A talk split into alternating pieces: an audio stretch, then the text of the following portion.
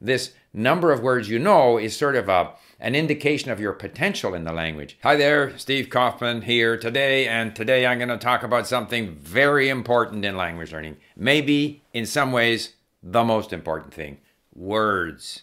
How do we learn them? Why are they important? How do we use them?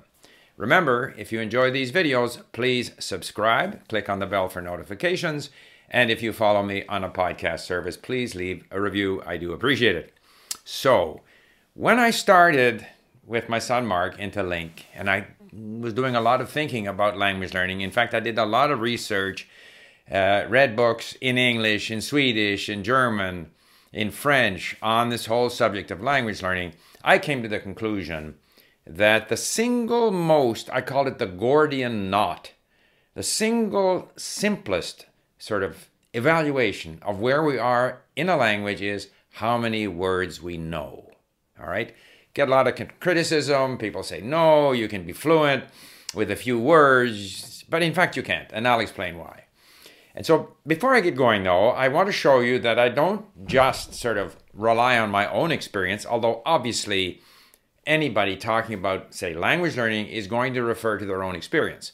But I also did a lot of research.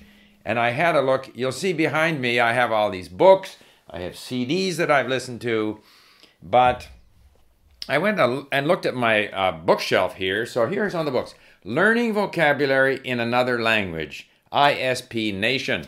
All right. Uh, I have lots of books on second language acquisition. Rod Ellis, he does talk about vocabulary acquisition. Second vo- language vocabulary acquisition. Norbert Schmitt, Vocabulary in Language Teaching. And what do we got here? Again, Norbert Schmitt. Uh, this is from Cambridge. Description, acquisition, and pedagogy vocabulary. So it's not as if I haven't looked into it. I found that most of these books were unnecessarily complicated. Again, I, I tend to look for the Occam's raisin, razor, raisin, Occam's raisin, Occam's razor, Occam's razor. In other words, the simplest explanation of a phenomenon, the Gordian knot. And to me, words are the key sort of, you know, measure of where we are in a language, and how we acquire them actually is quite simple. Um, there's a lot of talk about, you know, you must read content that only has a small percentage of new words in it or that you have to meet a word so many times before you'll learn it. And all of that is almost irrelevant. To me, learning words, again, you'll not be surprised to hear me say this, is all about acquiring them naturally.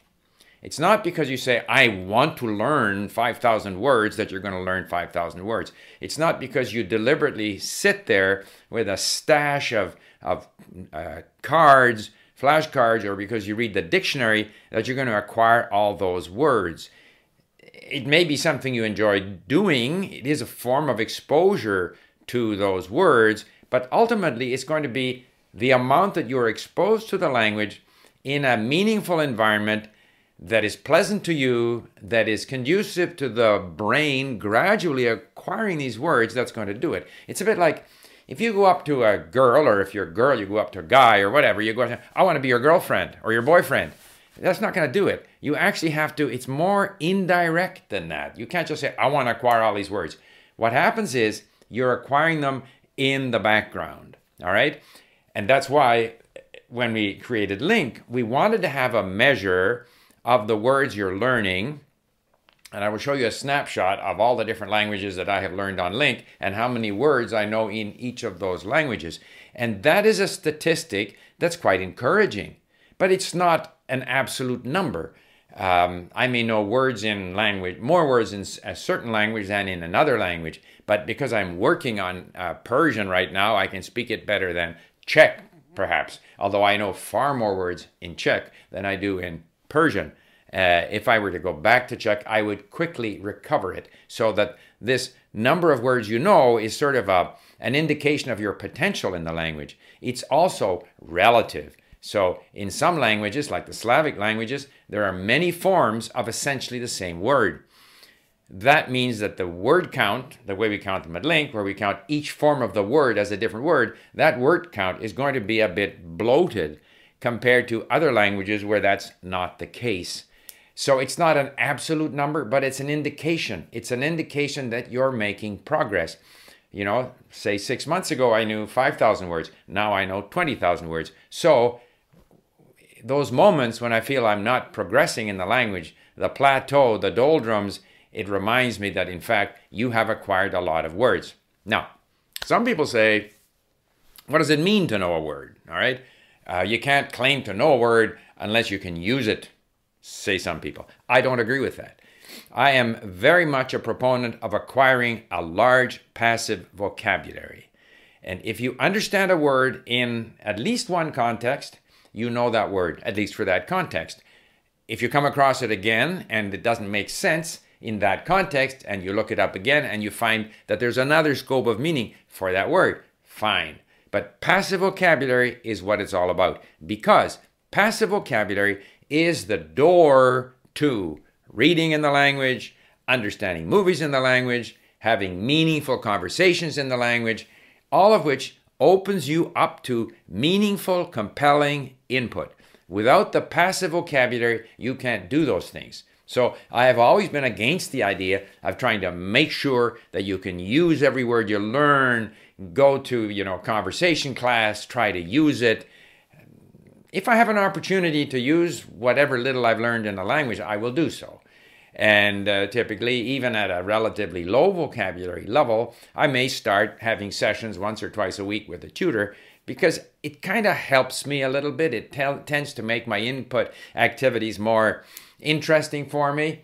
But fundamentally, I rely on increasing my word count, my passive vocabulary, because that's what's going to enable me to learn the language. And if we acquire these words, in what I would call an honest way, which means through massive listening and reading, we are not only acquiring the words, we are acquiring familiarity with the language. Because again, it's a bit like the, I've often referred to sort of the dog races where the dogs chase a mechanical rabbit.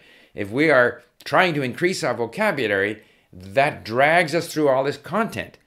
And as we are listening and reading, our brain is becoming more and more familiar with the language, increasing our comprehension level, increasing our passive vocabulary so that we can then do more things in the language, including engage with people in meaningful conversa- uh, conversation. That's not to say that I don't occasionally, you know, uh, do the sort of uh, flashcards, predominantly phrases, by the way. I very much recommend doing flashcards for phrases rather than individual words. I will sometimes pick up interesting dictionaries.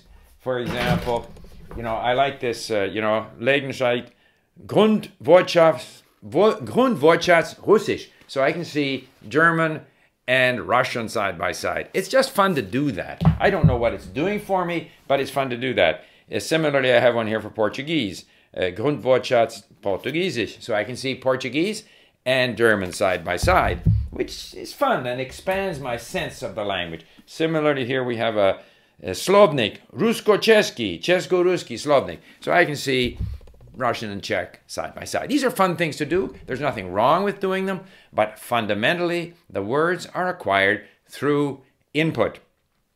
And uh, as we acquire these words, we are acquiring the language. And so if your word count at LingQ is now up to 10,000, 20,000, 30,000, it's not necessarily something that you can brag to other people about, but it is an indication that you are progressing in the language.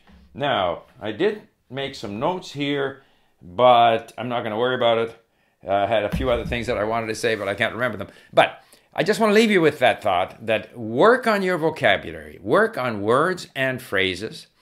Uh, if you have more opportunity to speak, and if you speak more, you'll speak better, more fluently.